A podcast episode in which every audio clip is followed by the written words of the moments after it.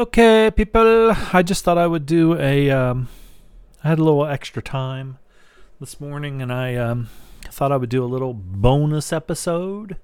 Um, watched a few things, and I just wanted to talk about them, and maybe a few other things to talk about. Uh, I was just thought, you know, uh, like a moron uh, that I am, uh, you know, oh, what I'll do is I'll I'll uh, do a little preparation for the show and uh, you know get on uh, like IMDb and Wikipedia and stuff and read about uh, you know a few of these movies and so I'll have some information.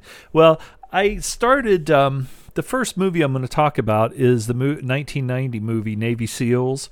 And if you go on IMDb and look at the trivia for Navy SEALs, Jesus Christ, it's like this must be the most intricate, interesting movie ever made because holy shit, there is so much stuff on there. And, um, you know what I think a lot of it is, just from reading just a little bit of it at, at, at first, is when a movie like this is made um, people get on there, and I, I'm pretty much I you know assuming that a lot of the trivia stuff is almost like Wikipedia, where people add their own trivia to the movies um, on you know each movie on there, and um, I think what it is with some of these movies that are like military based, like based in reality, military movies, um, a lot of people are really into that and they'll get on there and they put just so much information about like training and, you know, what kind of uh, weapons, what kind of tactics. Um, you know, just all kinds of information like that. And, you know, I guess some of it's, you know, kind of interesting, but uh, like I said, I'm just, you know, this is silver and gold, and I'm just jumping on here yeah, on a fucking whim. Uh, and I was like, okay, I don't give a shit. I watch the fucking movies. I'll just talk about them. And, um, you know, if I happen to see something on there that's interesting, I'll, I'll throw it in. But, you know, I'm not going to sit here and read a goddamn novel about each fucking movie so that I can come up with these great facts that no one would ever think of. Oh, nobody, nobody would ever think of something like that. Ooh, and you and you know that I'm just reading the shit off anyway. So what what the fuck's the point? I mean, I've actually heard you know. Uh, I remember in the good old days when um, uh, podcasting when. Um, uh, you know, I first started listening and and and listened to like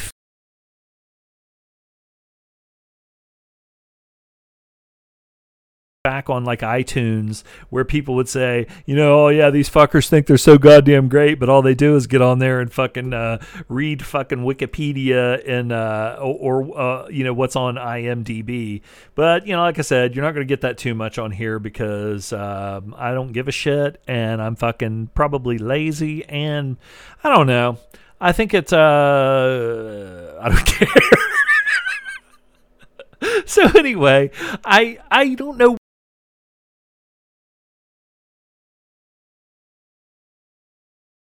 until the day before the test and I would just cram the fucking shit. And uh, and no matter what, I, even with podcasting, when Loaf and I, uh, you know, were on here, um, it always seemed like, and I think he was the same way. It's like, you know, hey, did you watch the movies yet? No, I didn't watch them. Did you watch them? No, I didn't watch them. I watched some of them, but I didn't watch all of them. And uh, oh fuck, I don't know. Well, let's just muddle through it, you know. Um, and you know, we're kind of more of a wing it kind of a thing. You know, it's worked out. It's worked out pretty good in my life to wing it. but anyway, I was sitting there and I just thought to myself, you know, I'm just gonna uh, fucking. I watch so much shit on YouTube and everything, which maybe I'll talk about some of that stuff too here in just a little bit. But I started. I got that Roku and I've got all these, um, you know, apps on there for different streaming services that are free, or you know, there's a few of them that I pay for. That was half fake, but half. Wait a minute. I just ate some um, chicken uh, flavored, um, some kind of uh, like ramen noodle with uh, sriracha in it. And what I do is, um, uh, when I'm eating that, uh, you know, it's not really that great for you because of like it has a lot of sodium in it. But I imagine that most, you know, most of the sodium is going to be in the uh, the little powder thing that you put in there that has all the seasoning. So I just mostly sit there and I'll just chomp down the noodles, and um, then uh, Mary gets the um, Mary gets the broth, uh, which I um, I tell her that I'm making her soup. And then after I get done eating all the noodles out of it, I uh, uh, take my deep fryer, the pan in my deep fryer, and uh, I pour the I pour her soup, her portion into that, and she loves it. Oh my God, she loves it. But she came in after she was um, done lapping it up. And she came in and like her eye was like watering. And uh, i was petting her. And and she even started to turn away. I said you better go in there and get something to drink because like i said that has like sriracha in it so it's a little bit hot. And i'll be damned she didn't fucking turn right around and go in the kitchen and uh, and start drinking a bunch of water. Maybe just cool her lips off a little bit. Uh, we went for a walk this morning and it was uneventful. Um, just here, here she she's coming in. She's panting. What are you doing? What's going on, Pooch? Hmm? What are you doing? Did you have a good walk today? You like to go walking? We went walking, and I picked up so many. I, I probably said this in the last podcast, but a lot of times, you know, I'll uh, take a trash bag with me, and um, you know, because there's some scumbags around here that just fucking litter like crazy. Uh, I don't know if it's out of their car or they're walking at night and drinking beer or something, and they just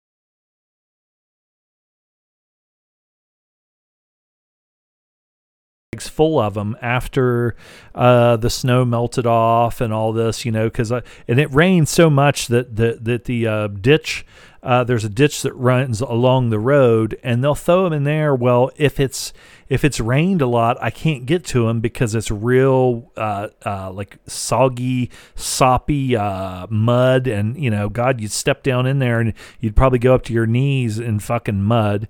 So it dried out, and I thought, you know, I'm gonna take. Um, I have this big walking stick, and I took it with me, and um, I thought, well, you know, I'm gonna I'm going to take that with me and it'll help me snag some of those, you know, cans, pick them up because it just looked horrible. I mean, they were everywhere.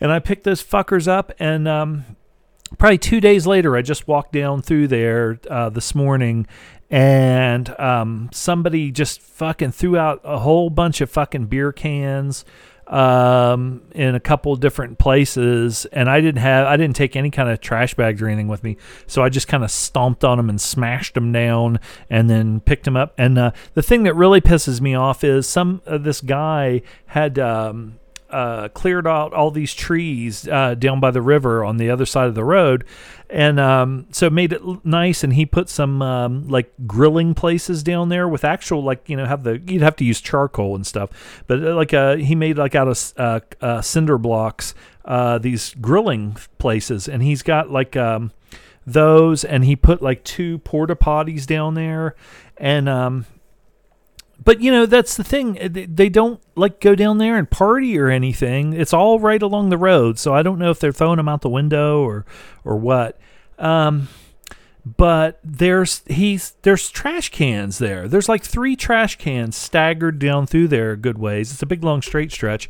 And those fuckers won't throw those fucking cans and stuff in the trash cans. They'll just th- they'll throw them out there you know just litter so anyway, I picked up some uh, several of those. I, I, I, was counting, and I it, you know I don't know if they had like a twelve pack of fucking. Uh,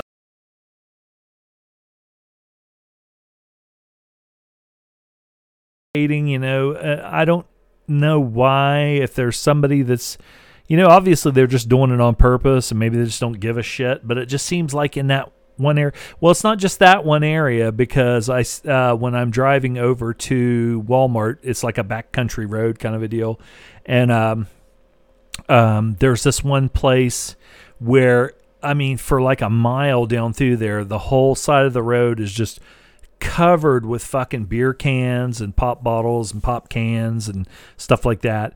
Um, and down through there, it, it, it would be almost impossible to uh, get out and pick that shit up unless you had like somebody like a flagman or something out there because um, that you know down through there is like 45 miles an hour and there's really nowhere to stand off the side of the road where you would be safe. So you know it just pisses i mean fuck that just pisses me off. I hate that shit.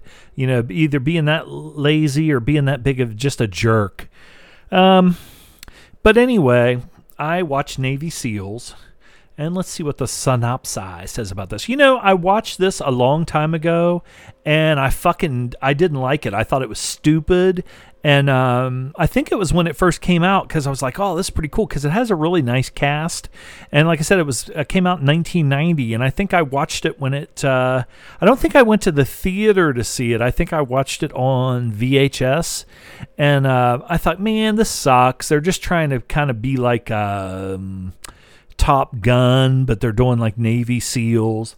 And, um, you know, uh, I always, you know, like fucking good action, special forces kind of movies and stuff. And I had read like um, Richard Marcinko's uh, book, uh, Rogue Warrior. Uh, after I saw him on 60 Minutes, um, Richard Marcinko was, you know, like SEAL Team, I think six.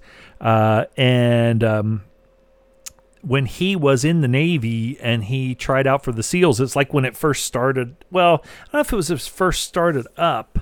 They had been, but it hadn't been around for a long time. You know, starting like the Vietnam War, um, I believe, and um, because that movie, um, oh, uh, Without Remorse is coming out, which is based on the Tom Clancy uh, novel, which I read. Uh, it's got Michael B. Jordan is playing uh, Clark in it, and that's the same character that Willem Dafoe and Liev Schreiber played. Um, but in that book, uh, Clark it, it was he Clark is just a you know, a fake name. I can't remember what his real name was, but he was like a Navy SEAL and he was in Vietnam. And I think in the movie with Michael B. Jordan, they're updating it and he's going to be in either Iraq or Afghanistan or somewhere in the Middle East. But I just remember in one part of that book, um, there was a scene where he had to go up this river you know, it's it almost I can't remember the exact thing because I, I, mean I read it so long ago, but I just remember this one uh, you know thing in the book where they had one of those underwater things that like a scuba diver hangs onto that has like a little propeller on it and it you know pulls them through the water, um, and um, he I don't know if it had some kind of a some kind of a GPS thing on it or what. I can't remember. But it was like the Mekong Delta, and he was going upriver to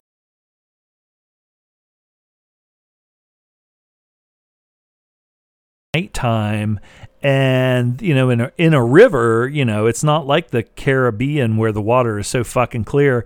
And it was almost like sensory deprivation for him because at night when he was doing that he had scuba gear on of course cuz you know that's why he's underwater you know or you know underwater the whole time. But the water was so murky and dark anyway.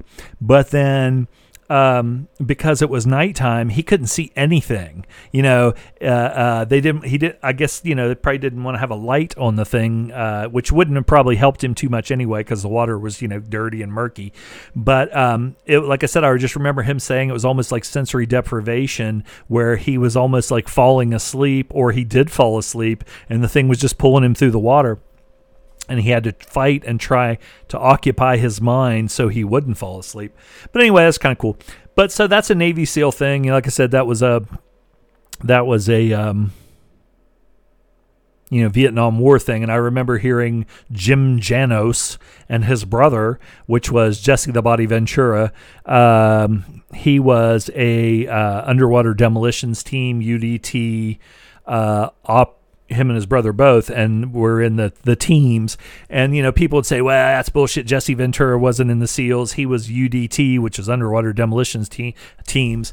But the thing is, and that's what he said, and even the guys in the SEAL said, yes, Jesse was a SEAL, and his brother was a SEAL because uh, you go through the same training, and then it's it it's not a question of um, who's better or worse, or one's be- one's better or, or worse. Uh, once they got to a certain point of the training, or they uh, finished the the the base, you know, if it's the basic training or whatever, they split them up. And half of them would go to UDT, which is underwater demolitions teams, which existed even as far back as World War II. I mean, that's the what they would call the frogmen, and um, they just split them up, and one goes to the UDT, and the other one goes to the SEALs. But they're they consider if you go to Navy SEAL like reunions or anything like that, or talk to anybody that's a Navy SEAL, the UDT guys are considered Navy SEALs too. Um, so anyway, those guys were in Vietnam too. Jesse Ventura and his brother.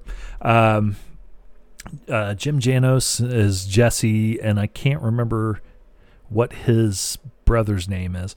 But anyway, um, so I had an interest in that. Um, the um, 60 Minutes piece on Richard Marcinko was that that um, and this is really cool. This is this might have been one of the first times I had heard of seals. I'm not sure because I know like uh, the Abyss with uh, that had Michael Biehn in it. Um, you know, and Ed Harris, um, that Michael Biehn and his guys were Navy SEALs, and they came there to the underwater uh, platform that Ed Harris's like oil rig workers or whatever they were were working on, and um, I I thought that was a really cool character. Michael Biehn's character was really cool in that he was like you know kind of fucking started going a little crazy. Anyway, um, they had a um Marcinko, I think, was the head of SEAL Team 6. He might have even been the one that started them. I can't remember. But he was, they, his nickname was uh, the Geek or Geek because he was so gung ho about like his training and being in the Navy. Even before he was in SEALs, he, he was so gung ho that they said he would polish the, the bottoms of his fucking shoes. Uh, you know, because he wanted everything to be, you know, perfect. But he was, but he's was kind of a as far as you know the guys that did the training all their training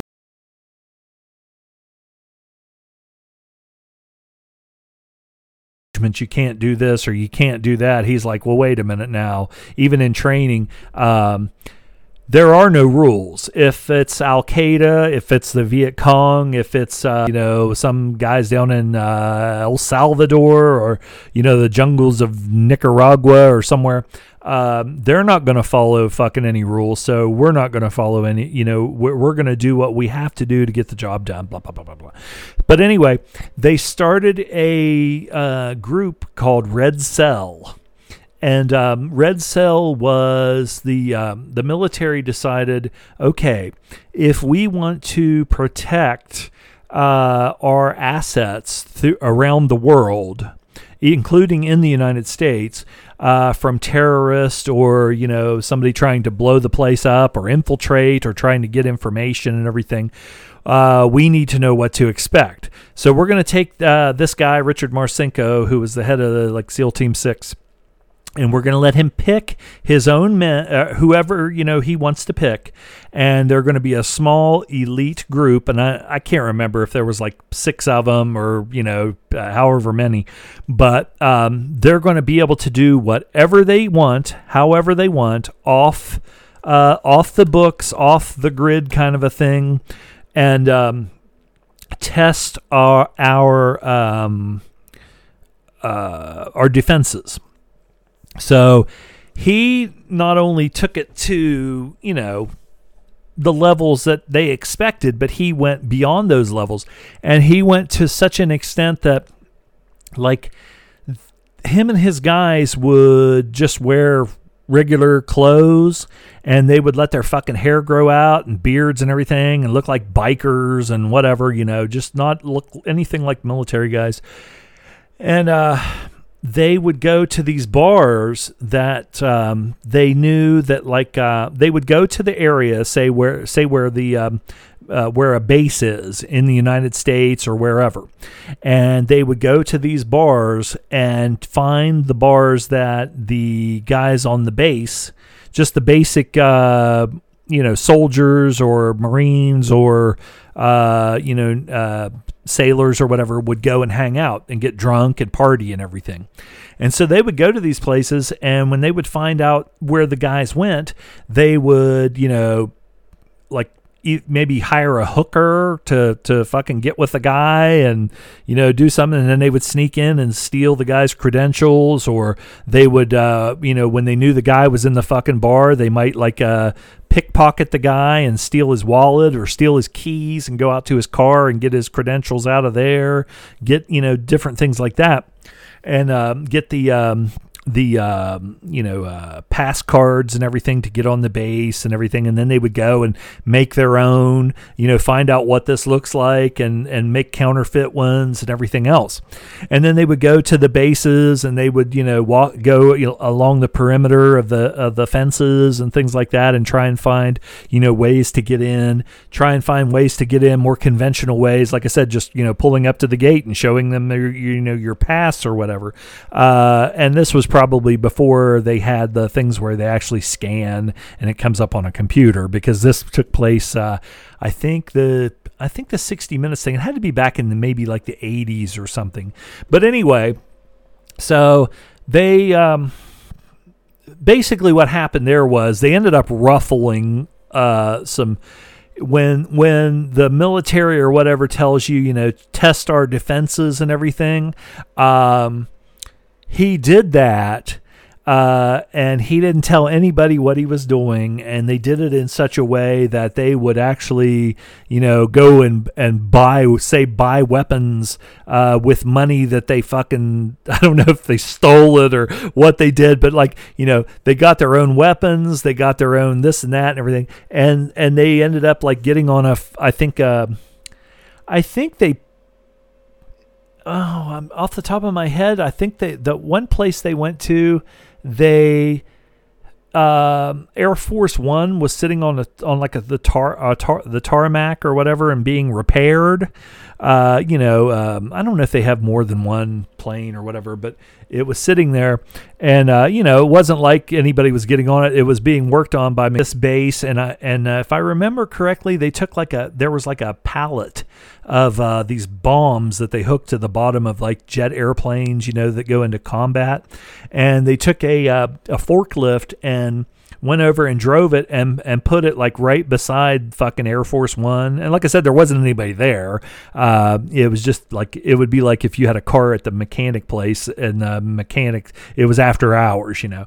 And they put they they put put this uh, and then they would take pictures and say look you know we did this we you know put this over here we could have blown the whole fucking thing up blah blah blah blah blah and then there was another one i i'm trying to think if that was one there was one where they got on a fucking submarine or if they actually they got like really close to it or they actually got on a submarine that was just sitting like again it was another one that it wasn't being uh, used and it wasn't uh, there was you know there were guards at the base but say there were just guards walking a giant perimeter and they actually got uh, close enough to these nucle- this nuclear sub uh, I don't know if they I don't think they got on it. They may have but I, I can't remember.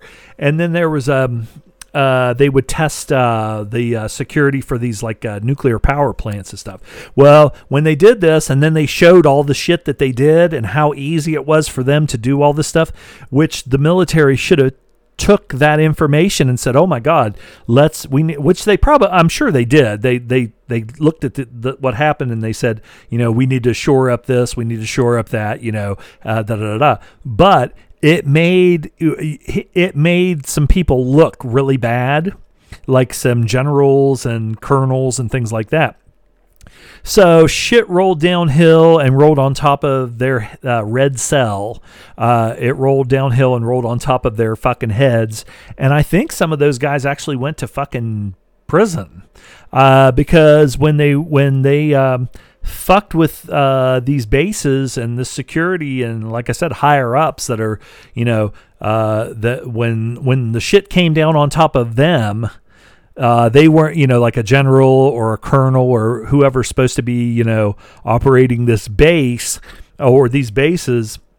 Um, yeah, they're they got a ton of flack because they said, "How can you do this? You know, these fuckers. You know, this is national security. It's a nuclear submarine. It's Air Force One. You motherfucker." Blah, blah. Say even the president might have said something, or somebody who's politicians or or uh, generals or whatever, and they go off on those guys. Well, then if you do that and make somebody look bad, then you're going to become a target.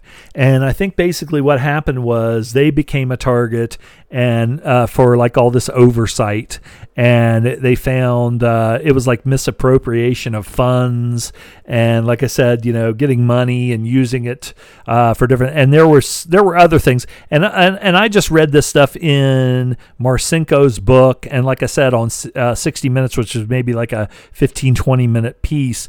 You're only getting maybe like one side of it. So there was probably more to it than you know what what he said. Uh, uh, but uh, I think that he went to he ended up going to prison for it wasn't a long period of time, but you know going is enough, and uh, and uh, which then you're going to get a, a, you know discharged from the service and everything. But then he got out and he wrote like a bunch of books. Rogue Warrior was the first one, which was his you know uh, uh, basically a book about him uh, you know his biography and everything. And then he started writing fictional fictionalized uh, uh, books um, about you know there was like uh, I th- I don't know if they were all called like Rogue Warrior books or Red Cell and different things like that. He wrote these different fictional books about. Eh, they were almost like uh, Tom Clancy novels, uh, which some of them, you know, I read a, f- a couple of them and they were pretty good, but I, I was more interested in the, um, uh, his book, uh, and I've read a couple of. There was another guy, Harry. Uh, God, what the fuck was his name? I got the book in there and sitting in the other room right now. Uh, it was a guy that he was friends with who also went on to uh, be uh, a technical advisor in a bunch of um, uh, and movies and on TV and stuff like that. And I think he he was also one of these guys that like he showed up in in a few different movies. Um, I can't remember what his name was though. I got my dad the book because you know I'm sure it's still this way. I, I just you know just hardly go to bookstores that much anymore. But you know, you used to go to bookstores, and I would always go to. Um, I liked you know going to you know the biography section, but then also like uh, true crimes, whether it was mafia stuff or serial killer and things like that. Uh, and then there was a lot of um, history books, uh, especially like uh, you know books about you know Navy SEALs, Green Berets, Delta Force, or different wars. Like you know, I got I think I have a book uh, about the Korean War because uh, my dad was in Korea about the Chosin Reservoir, which they talked about in um, the Christopher Walken movie uh, Prophecy. Um, the the one I think it was a general or something like that that um, uh, uh, kind of possessed that little girl, and and she would be ta- talking like a little girl, and the next thing you know, she'd be talking about you know we piled the we piled the frozen bodies up, you know, and they like used them as um, uh, you know, uh, uh, protection, like almost like sandbags and everything. And they couldn't bury the bodies because the ground was too hard and the bodies were frozen solid and all this stuff. Which there are some good documentaries about Chosin Reservoir on um, YouTube that are really interesting because that's the one that I watched uh, where the guys were just talking about like fr- almost freezing to death, and the uh, Chinese soldiers when they would capture them, they they, showed them and they were giving them like uh, those little tin cups that they would have in their mess kit with uh, you know either hot water or hot soup in them, and these guys' hands. Uh, their fingers were frozen like blocks of ice, and so were their feet uh, they would only have on like um, it would almost be like Chuck Taylor canvas tennis shoes, the Chinese, and then they had these down um, coats and pants uh, that were but they weren't waterproof and uh, or anything like that. And our guys, you know, were were freezing too, but you know they would have like say rubber boots and parkas and things like that, raincoats and stuff like that, and uh, you know whatever. But these Chi- these poor Chinese guys, you know, I say poor Chinese, they were the enemy and everything, but still, you know, they're human beings. And that's one thing that struck me about uh, seeing something about that is um, when they would meet, uh, when, uh, you know, uh, say they captured uh, some of the Chinese, or later on after the war was over, you know, say like, uh, you know, 20, 30, 40 years later or whatever, and they would meet some of these guys. They said that they uh, had so much respect for each other uh, because only they, both sides, could know what it was like to go through that and the the the freezing. And he said you know these guys were the enemy but they didn't want to be there any more than we wanted to be there. And you know they're frozen and and I guess you know just showing them some you know compassion uh, and treating them like human beings. And, and these poor guys I mean they have like no fingers no hands no feet uh, no toes or whatever and some of them it's almost like if you watch a mountain climbing uh, uh, movie about Everest where guys would go up there and get frostbite, and you know the, you'll see them sitting around talking and sharing old war stories, and some of them like the end of their nose will be missing, or they'll have you know four or five fingers missing, or or you know the one uh, there was a guy that had both of his legs amputated uh, below the knee. Uh, because he got frostbite so bad in his legs trying to climb Mount Everest. And then later on, when he was older and he was like in his 50s or, you know, say maybe like early 60s, he had prosthetic legs and he went and climbed the fucker successfully again. Um, so, you know, anyway, got off on a tangent there about all that stuff, but so a lot, of, a lot of that stuff's interesting and, you know, uh, you see all this, and, and that's why I'm sure there's so many movies about special ops, black ops, Navy SEALs, Delta Force, and especially, you know, once you got to a certain point, you start seeing those things like Chuck Norris in Delta Force. You know, I think there was a couple of those. Missing in Action, which was like, you know, three or four of those. I'm trying to think what about, you know, Rambo, you know, the different Rambo movies. And he was, uh, I think he was a Green Beret and Special Forces. And, uh, you know, there's just so many of them. There was one um, not that long ago, The Great Raid. Um, of course, saying Black Hawk Down and things like that. Uh, uh, as I was saying, I think on the last episode when I was talking about that those videos that I was watching on YouTube about the, you know, the the ten you know thing uh, people that showed so much valor, uh, and they talked about these guys that got like Medal of Honor or the Victoria Cross or you know even in German, you know, the one guy was uh, I think from Finland and he fought on the side of the Nazis against the Russians, and then ended up going and fighting. Um, I think in Vietnam for the Americans. Uh, he came to America and he changed his name and everything, and he had had so much. Um, uh, training and experience as like uh, one of these guys that goes behind the behind the lines almost like a commando or something like that. And so i mean it's really interesting and you know it's it makes for good uh, uh, I, I wonder um, how if if we haven't almost had such a glut of that kind of a thing that these some of these movies might go the way of how the westerns went um, you know, westerns were so big. I just was just posted a uh, uh, a GIF of uh, Hoss Cartwright on my Facebook page because you know westerns were so big at one time.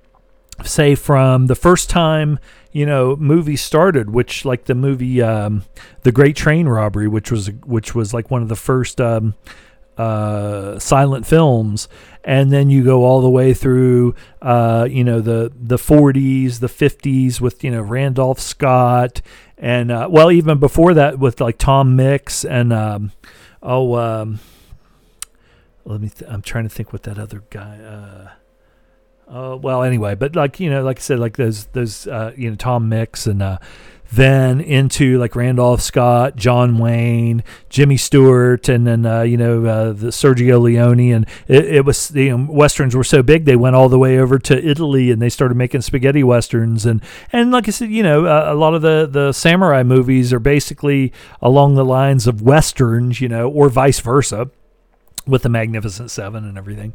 Uh, it's a different culture, but it's guys that are, you know, either ex military or good with a gun, good with a sword, uh, good. Uh, if you watch some of the um, Shaw Brothers, uh, you know, kung fu movies where the lone guy comes in. They might they they might have sword play or or uh, bows and uh, you know uh, bow and arrow, swords, spears, or even just martial arts. And um, but like I said, uh, I wonder if some of this, um, some of the special forces stuff, uh, might eventually go the way of how the westerns kind of died out. And I was just reading something the other day about um, uh, organized crime movies, mafia movies, and things like that, and that they had have or had kind of died off here recently because I got the same feeling with those as I have with uh, some of these uh, special forces action movies, where um, you know you had uh, The Godfather one and two, and then you know like Goodfellas and Casino and things like that later on. Um, but in between, you know, it's just mafia movie, mafia movies with uh, you know, the uh, the Italian mafia movies, and then you had like uh, uh, the yakuza movies and everything, mafia, mafia, mafia, organized crime movies, and um, sort of the same way the westerns went, and it got to uh, you know even like Scorsese, uh, you know, he made great movies and everything, but they they have almost become his have almost become like. Uh, I mean, he's an auteur and everything, but they, it's like Ric Flair in wrestling. You know, he's great, he's great, he's great. But then after a while, when he gets uh, to a certain age, he starts repeating himself and starts, um, you know, doing the same old routine like Scorsese with the different music that he plays, you know, whether it's, you know, Rolling Stones and you can almost predict, uh, you know, he's got these movies and he plays these certain rock songs that he loves that are, and, and Tarantino does the same thing. You know, he plays these songs and it's become, his movies have become sort of, sort of like that too you know i guess you're doing the same thing and it's being the same director that's one thing that that would be interesting. An interesting question is uh, uh, d- directors that didn't get stuck in the same formula that constantly reinvented uh, themselves and reinvented uh, didn't didn't stick with the same with a with a specific formula. It's like Spike Lee when you see that uh, trolley shot where somebody something happens to somebody and they're standing there and they're like, "Oh shit," and they're just like looking off like they're almost in shock and everything's moving around them and the actor's basically standing on a trolley and they're being pulled forward, which you don't see the trolley and everything, but I've seen that in in several of uh, Spike Lee's movies and it's a it's a cool trick. But you know, you've seen it once, you know, did Orson Welles do the same crane shot you know, in fucking every movie that he did, that he did in the fucking Charlton Heston, uh, goddamn fucking uh, Mexican border movie. My, like I said, you know, it used to be when we did Silver and Gold, I could fucking remember every goddamn fucking movie that came to my mind, every actor and everything. But now it's like, you know, I'm getting a little bit older, so for some reason, you know, I guess maybe that's what it is. I can't. What's that? It's um. So clever baby monkey mom moo and tiny junior uh, standing take fruit in the fridge and eats it himself. I watch these little monkeys on uh, on uh, Facebook and they're so fucking funny to watch. They're just like little kids and the woman that takes care of them, she really she tries she like makes them as we used to say makes them mind. Like if she's cutting up fruit or fixing up uh, fruit or some kind of food for them to put on a plate and they reach over and try and take it she'll push their hand away and make them sit there and wait until she's ready and everything. So it's kind of cool. I just accidentally must have hit that and uh, uh, Baby Monkey Mom Ma Moo and Tiny Junior. Tiny Junior is the younger of the of the two, and uh, it's just funny fucking as hell watching them. I love watching those fucking monkeys. But like I said, sometimes I can't remember some of the shit that I'm trying to think of, uh, and you know whatever. Bear with me. Uh, that was Orson Welles. Orson Welles. But like I said, you know, just trying different things, you know, that instead of doing the same Dutch angle or whatever that you used and, you know, the same neon lights and the same thing like that with Ryan Gosling over and over and over. Uh, Touch of Evil. Yeah, okay. And I just uh, uh, watched um, Lady from Shanghai um, uh, not that long ago. It is on. God, is that on YouTube? I think maybe. Uh, I love those Orson Welles movies. Um, they're so good, you know. Um, because he did take chances. I mean, even making Charlton Heston a fucking Mexican cop, uh, dying, uh, you know, having Rita Hayworth, uh, you know, cut all her hair off and dyeing it blonde and everything. Uh, Mr. Arkadin, uh, you know, talk about Dutch angles and everything. There's so many different camera angles and shots and just weird stuff, you know. Um, but maybe Orson Welles did get to uh, to a point where he was. I don't know. I've watched a lot of his movies and I, I enjoy all of them. I, I enjoy the cinematography, the acting, and everything in them. Um, but he got to where he, I don't know if it was because he was hard to work with or he was such a pain in the ass and that um, he you know, and of course he needed the money and stuff, so he just started doing acting roles and things like that. You know, one thing that um, just off the top of my head, like I said, uh, uh, I can't remember shit, but then you know stuff flies in there and stuff that I remember. Um, the movie that came out, uh, the Orson Welles, what was it called? Oh shit, I don't want to see acting. I want to see directing. Um, not someone to love.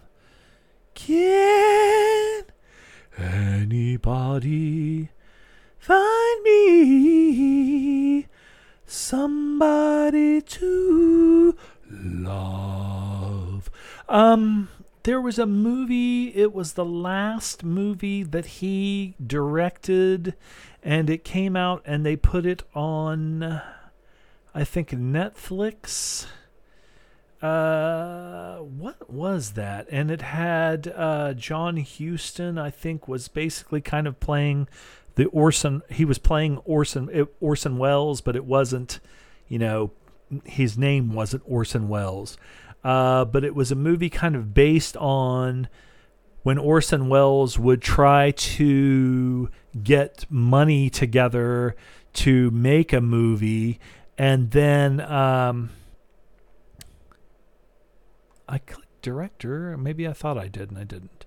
the other side of the wind, I think is what that is. Let me look here real quick, make sure that's what I'm talking about.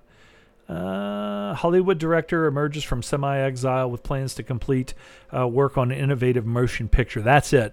And um, it's basically kind of based on Orson Welles uh, when he was trying to come back and, and uh, make a movie and everything. John Huston plays him, which is good because John Huston also is a you know great director and also was an actor and everything. And podcast is really good. Um, but something, the reason I brought that one up, uh, you know, of course, was talking about Orson Welles, but one of the reasons that I brought that up was I um, saw a, it was on YouTube, and it was a documentary they were doing about the Black Dahlia murders. And they also had a podcast recently about that because this uh, Los Angeles cop, uh, retired Los Angeles cop, uh, had come out and said that he thought that his father, who was a uh, prominent physician in LA uh, back in the day, was the guy that killed the Black Dahlia and mutilated her body, uh, cut her face from you know the her mouth from you know the corners of her mouth back and cut the body in two placed it in a certain position you know out in this you know was, at the time it was a field now it's a like a, a, a suburb be on like somebody's front lawn because they actually went there. The guy was saying, "Well, here's where it was. Here's how she was positioned and everything." But it was actually like they were standing on the sidewalk right in front of these people's houses, and it was house, house, house, house, house. But um, they made a movie with Chris Pine. Um, it was a miniseries, and I never finished it. It was on, I can't remember what channel it was on, which kind of followed along or was a sort of a fictionalized version of what this cop was talking about. His father, again, was a prominent physician in LA, but he was kind of a really strange kind of a dude, and he was like very bohemian and uh, it almost reminded me of when you um, hear or read about uh, Jack Parsons uh, when he had uh, he bought this uh, estate. He was the guy that was uh, this helped or did discover solid rocket fuel, and um, at the um, oh J Jet Propulsion Laboratory. Is it Jet Propulsion Laboratory? JPL or JPA? But anyway, and they would say, you know, they they they should have called it JPA or JPL. Jack Parsons Laboratory or Jack Parsons, whatever. Um, but he's the one that discovered um, solid rocket fuel and uh, which helped us go to the moon, helped us with our missiles and things like that that can go long range. Because when you used, uh, you know, liquid fuel, it would burn off too fast and blah blah blah blah blah. So he discovered solid rocket fuel. Uh, by they did all these experiments all the time, and they would go out and do these experiments, uh, shooting rockets up in the air. Him and these other guys, and um, but Jack Parsons also uh, um, got involved uh, in the occult uh, he became fascinated with the occult and with uh, Aleister Crowley and uh, uh the OTO and uh, you know all this different stuff. But he bought this. Um, he bought this like a, a big mansion. Um, I think in Los Angeles, and um, basically what he did was he split it all up. Uh, it was a place where only you know like one family lived, but it was this you know big you know uh, kind of a like sort of a mansion, big mansion. Uh, it had I, I, saw pictures of it. I don't know if I would call it when you think of mansion. You know, you say you're thinking of like something in in England or in you know uh, that's this huge place, but it was a it was a giant, a great big house, and it had like a I don't know if it was 10 stall garage or you know what, but it was it was good size. And he but what he did was he divided it up into like apartments and uh, he put an ad in the newspaper, and the ad in the newspaper said something like, uh, you know, we're looking for uh, um, occultists, uh, uh, musicians, painters, artists in any way, uh, drug addicts. I can't remember what else, but one of the one of the qualifications was must uh, must not believe in God or must be an atheist or something like that. Um, so he got this this array of. Um, like I said, almost you know these bohemian, you know, uh, artistic, uh, free spirited people, and uh, to live there and they would do um, rituals, uh, you know, and all kinds of stuff, like almost like role playing and things like that. Um, but and this is weird because you know it, it, actually it's very interesting and they and I think they made I don't know if they made like a little mini series but it was on like some channel online channel that I don't get that you have to get the app and subscribe to or whatever about Jack Parsons. And I read something about it and some people said it wasn't really that good. There was some uh, there was a movie called The Prophet uh, which was almost banned or maybe still, uh, you know, it was pulled because they spell prophet not like, you know, a prophet who sees things in the future or whatever, or predicts things in the future, but spelled prophet P R O F I T, as in, you know, making money. And, but it was kind of used in the way of, you know, a prophet that, uh, like Nostradamus or whatever, uh, but it was spelled the other way and um, it, it, that movie was based on L. Ron Hubbard. Uh, and at the beginning, you have uh, his association with Jack Parsons, Marjorie Cameron, Jack Parsons, at the Parsonage, which was the name of the place. Um, and um, there was a whole shitload of stuff in there about L. Ron Hubbard kind of being well being a science if you if you see um, the uh, master uh, with uh, Philip Seymour Hoffman and Joaquin Phoenix, it's sort of the same thing. But it was made back in the day, and Scientology fucking, I think, sued the shit out of the guy. He didn't use the correct names. He didn't say L. Ron Hubbard. It was just like uh, the Philip Seymour Hoffman's character was another name, but you knew it was L. Ron Hubbard.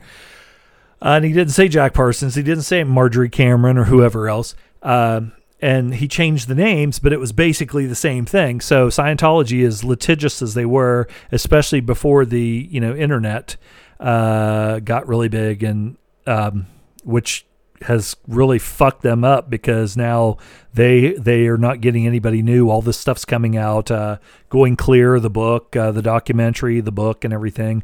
And not only that, but you can get on YouTube and just look up person after person after person that has left Scientology uh, getting on there, Leah Remini or whoever, not just her, but other people get on there and talk about what it's really like, you know, what they did. And there's people there they, that have, have died in their, you know, when they punish people, uh, you know, for doing whatever, for being suppressive and all this shit. But anyway, um, so that's a movie. It was on YouTube, and it might be on there again now. I'm not sure. Uh, the Prophet. That was a that was a pretty good and pretty interesting. But like I said, back in the day before the internet, if somebody would have made Going Clear or anything like that, they probably would have sued the shit out of them just constantly over and over and over, and would have uh, the person would have said, "Okay, fuck it, I'll just you know shelve it. I'll it'll never be seen again." Uh, but now they don't have the power that they did, I don't think. But anyway, I was talking about the parsonage and how those people went there and stayed and everything. But with the Black Dahlia, this LA cop, this retired LA cop, uh, whose father was a doctor, uh, he again said that he thought his father was the one that killed the Black Dahlia. Uh, this famous uh, closed, uh, or it was a, it's an open case, but it was in the kind of the closed case files because it was so long ago. Um, but any murder is not really closed. Uh, you know, they just put a cold case. You know, they put it in the cold case file. But he started explaining, and um, they made a podcast about it. And uh, they talked about, you know, when I was listening to the podcast, I was thinking, okay, I'm going to find out about the Black Dahlia and everything, which you do. But the majority of it, was, and like the movie with Chris Pine, uh, the the miniseries, is about this retired cop, his doctor father and their family. And they had almost like what I'll say again like I call it I'll call it the parsonage just to you know reference to the Jack Parsons house where all the you know bohemian stuff was going on. That's kind of the way this doctor he had this big mansion like house too and that's the way it was there. He would have uh, all these uh, actors and directors from Hollywood, all these, you know, painters and musicians and people that doing drugs and uh, poets and, you know, this and that coming to and staying there or coming and he'd throw these lavish parties.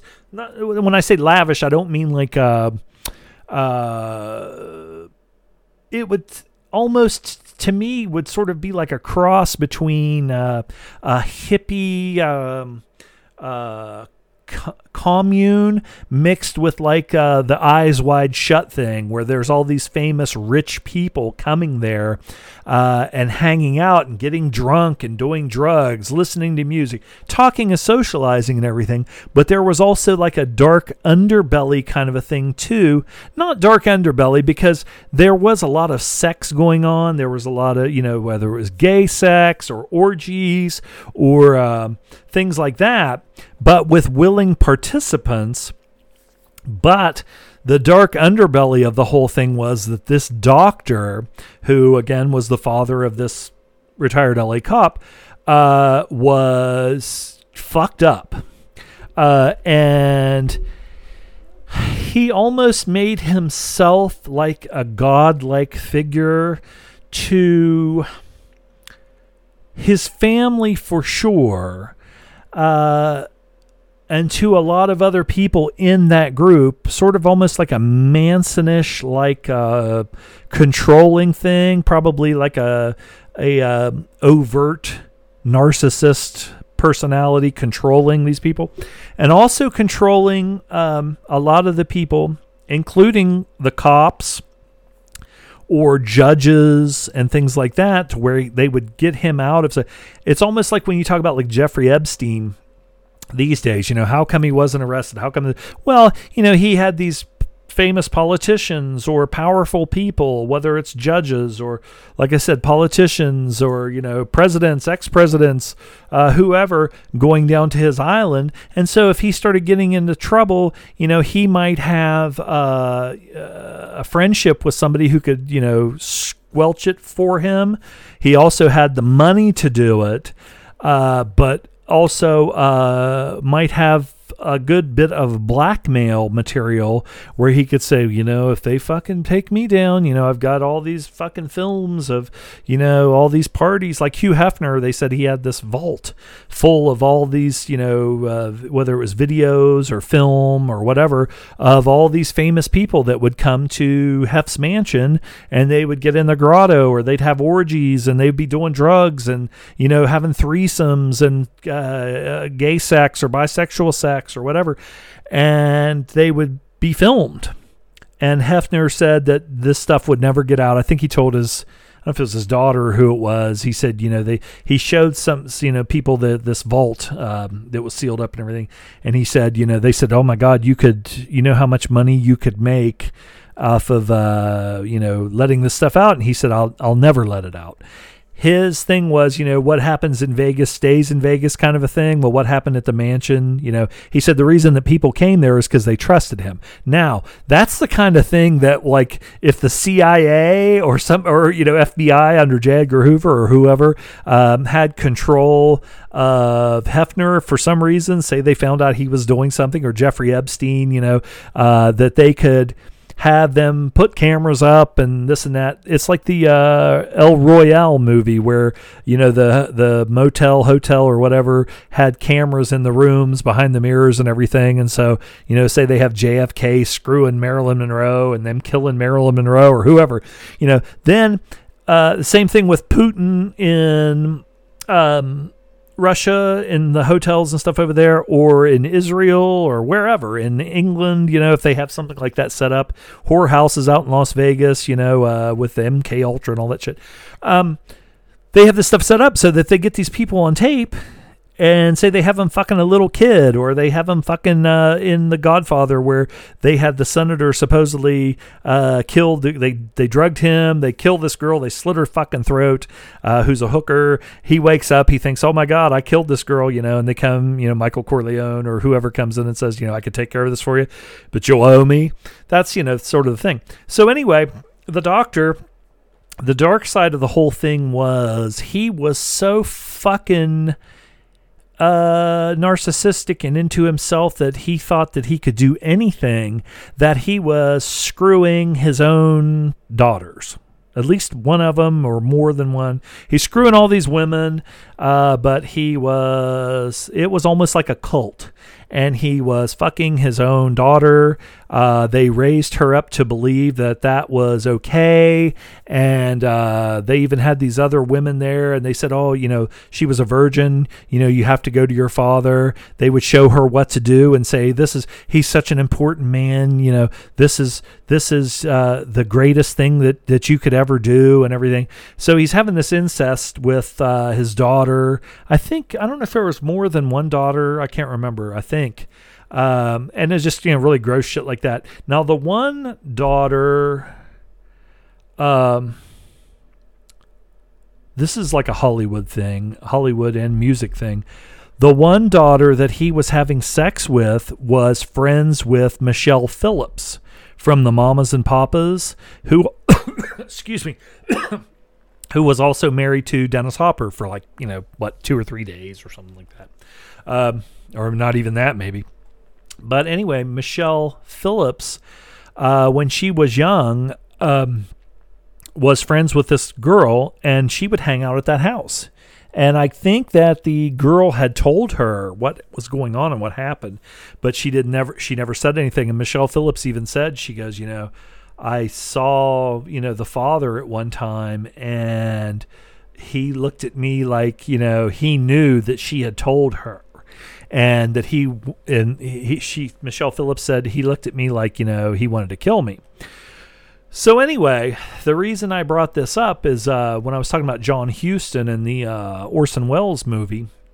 You know, I've seen John Huston in lots of movies, including uh, the one that uh, Will and Sammy and Todd just reviewed on uh, Gentleman's Guide, which is Winter Kills with Jeff Bridges, Toshiro Mifune, Richard Boone, a whole bunch of people in that that were famous. And um, John Huston played Jeff Bridges' dad. It's basically the Kennedys, and he's basically playing Joe Kennedy.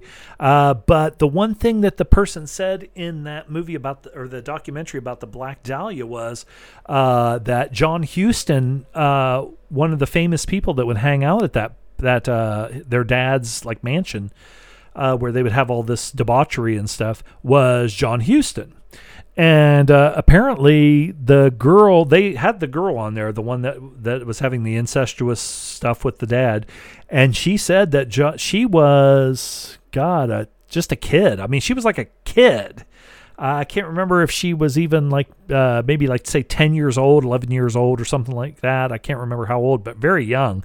And uh, they were having this big party and everything. And john Huston was trying to basically rape her I was going to say have sex, but I think she even said he was, you know, he would have raped me, but her mother came in and said, "John, what are you doing? Stop that or something," you know, and did, didn't let him do it. But not in a way like you would do if you saw some guy trying to rape your daughter, where you would go in and be screaming and fucking kick, you know, kicking him out and saying, "You motherfucker!" But she was like, "Oh, you know, come here, you know, stop that or whatever. You know, like it was nothing and just went into another room and started partying or whatever.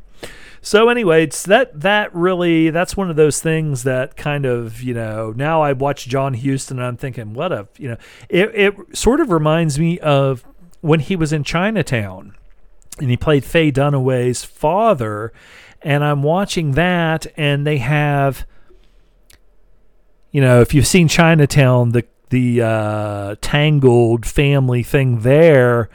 Uh, and at the end, where Faye Dunaway's there, and Faye Dunaway's there with her daughter, and John Huston's there, and you know, I don't want to. I know everybody's probably listening to this has seen Chinatown, but in case you haven't, but then I'm like, God, John Huston, that's kind of a weird thing that maybe he could draw from but not only that, if he was that fucking fucked up to try and you know you hear about like Roman Polanski or whoever and you know to to if you see a girl and she's like fucking 10 years old and you're trying to fucking have sex with her at a party or something that means you have something in you that and then i think of Anjelica Huston and her you know I, I mean i'm not no accusations or anything like that but it's just so weird and Hollywood. Uh, like you think about like uh,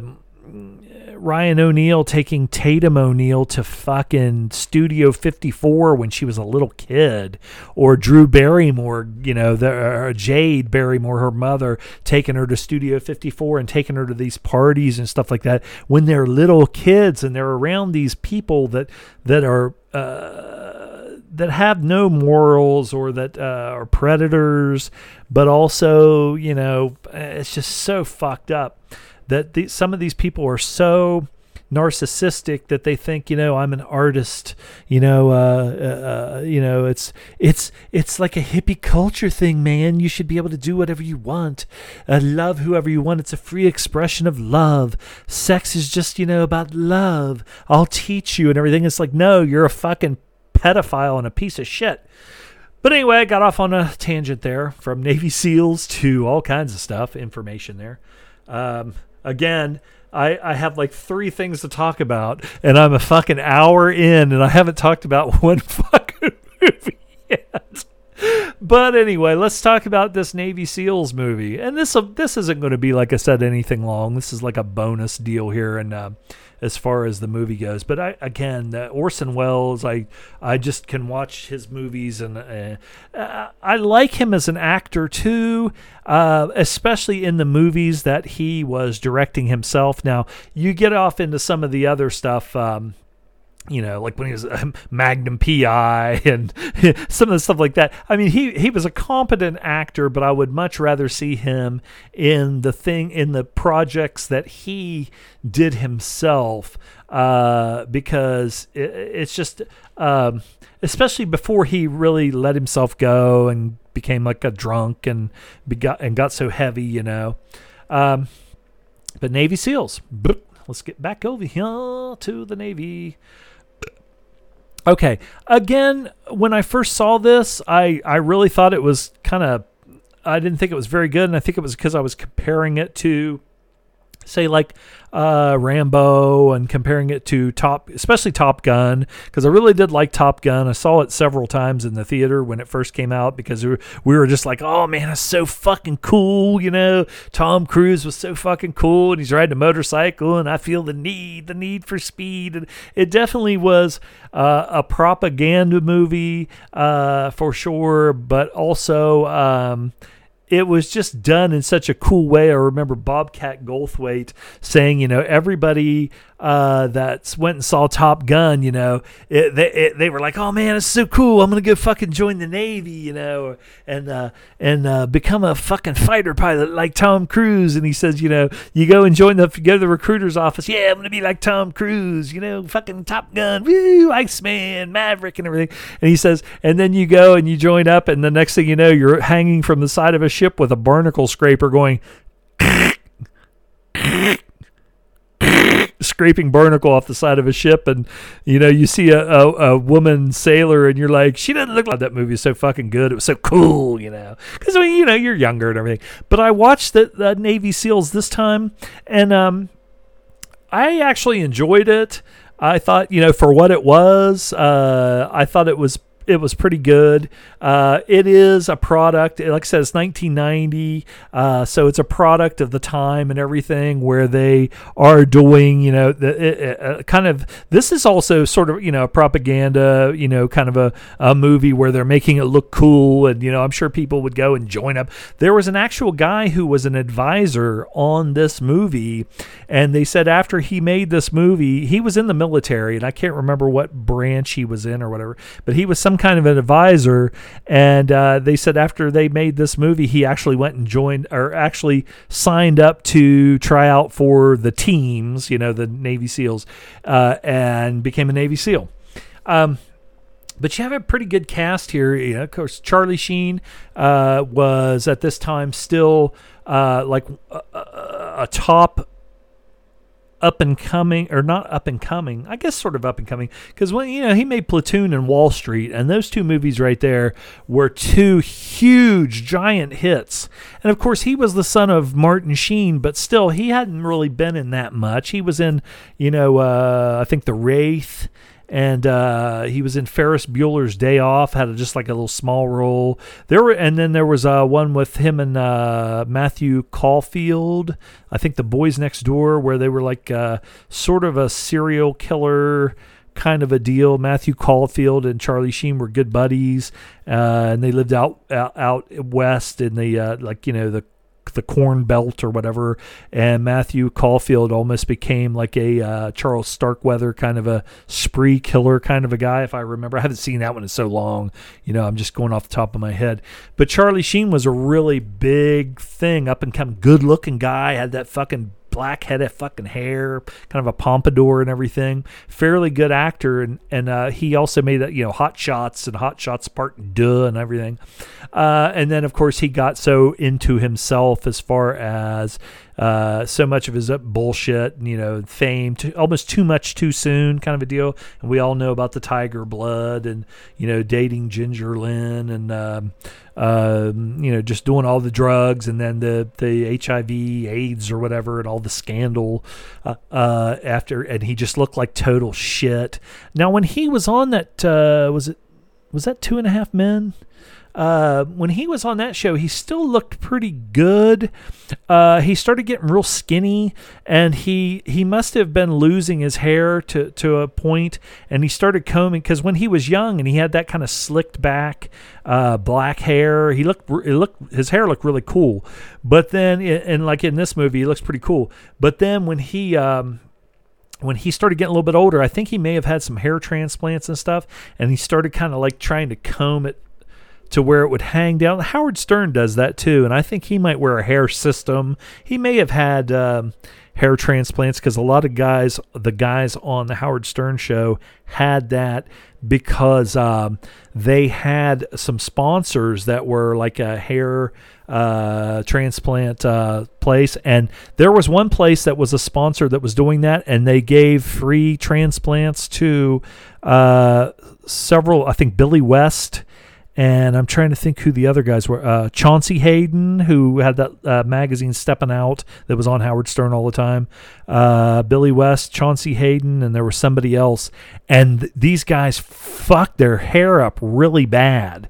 They, they said that, that that company, whoever it was that did it, uh, ended up getting sued because they taught, they actually said they taught the uh, sanitation guys, the the trash men, or maybe the janitors or something in the building, how to do the uh, transplants, and so that uh, I don't know if it was like some kind of scam or what. The the guy that could do it and knew how to do it. Uh, he actually told these guys, "Hey, man, if you want to make some money, I can show you how to do this." And so when they would make appointments, it wouldn't even be like this doctor. He might, I think he might have come in and did the um, the cutting and the stitching up on the back of the head, but but then uh, instead of having nurses put the, each little follicle in, they make little uh, poke holes and they put each little follicle in there, uh, which looks like a little piece of rice, I guess. Um, they had told these sanitation guys or or janitors or whatever, you know, if you guys want to make some extra money, uh, uh, and instead of having to pay a nurse, he would pay these guys under the table, and they would come in, and they the guys thought like it was a nurse or something doing it, and it was these guys that were not even nurses and uh, they fucked these guys' hair like Billy West and like I said, Chauncey Hayden. They they, they really fucked it up. I think uh, Brad Davis, the actor Brad Davis, that was in Midnight Express. I read in the book that his wife put out. He started going bald and he went and had that done, and they fucked it up really bad. Uh, the hair wasn't uh, laying to the the way that it normally would. It was going like all over the place. Like some of it would go to the left, some of it would go to the right, some of it would go forward, back, and everything. And it was just a mess. And he had to have all these. He had to have these. Um, they said it was like pain, these painful operations to try and fix it. And I think that's what Billy West, that's one of the reasons that uh, he left the Howard Stern show. And he was one of the funniest fuckers on there. And then he went on to do like Ren and Stimpy. And, you know, he was really successful after he left. Uh, but Charlie Sheen, uh, you know, in this, he still, you know, was fairly young and he hadn't fucked his life up yet. Um, and then uh, Michael Biehn is in this, uh, who I, again, he's another guy I, uh, you know, of course, uh, thought he was really good as Johnny Ringo in Tombstone. Uh, he was in The Abyss. He was in uh, Aliens. Uh, he was also in The Terminator. Um, and and, and uh, what was that Friedkin movie about the serial killer? That they it was based on a true story, and the serial killer w- went in this house and killed like a whole family and a couple different times, and then he went on trial. It was Friedkin's movie about the death penalty whether the death penalty was good or not. Michael Biehn actually played the uh, lawyer. Uh, I can't remember if he was the defense lawyer or if he was the prosecutor. I have that on VHS. I haven't seen it in a while. Uh, Joanne Whalley is in this. Uh, she's the love interest, and she was also married to Val Kilmer at one time. Joanne Whalley Kilmer. Uh, Rick Rossovich, who was in Top Gun. Uh, and let's see, Cyril O'Reilly. I wanted to look him up because he looks very familiar killer in a movie. But what was he now? Oh, he was in Porky's. That's what I knew. I knew him from somewhere. I kept seeing his face, and I was like, I know that motherfucker from somewhere. He was the guy in Porky's that you know they were all friends, but they were all kind of like you know high school guys, and he was the guy that I think he rode a motorcycle and had a uh, black leather jacket, but he was still friends with the guys. But he was he was sort of like in uh, Richard in the movie Diner. They were all like uh, high school buddies or college buddies and everything. They were all friends, but Mickey Rourke was sort of the friend that was the cool guy, and uh, they're all wearing like Letterman jackets and stuff like that. And uh, this guy was wearing like uh, black leather and had the greasy ducktail and everything. What else was he in? He kind of fell off the planet Earth, I think. But that's what I remember him from. Let me see. I w- when I was watching this, I was wanting to look him up. He was in Airplane. Uh, they remade Splendor in the Grass as a TV movie, and he played the uh, Warren Beatty part. Uh, Porky's, he played Tim. He was on MASH. Lots of TV stuff. Purple Hearts, I think that was Ken Wahl and uh, Cheryl Ladd.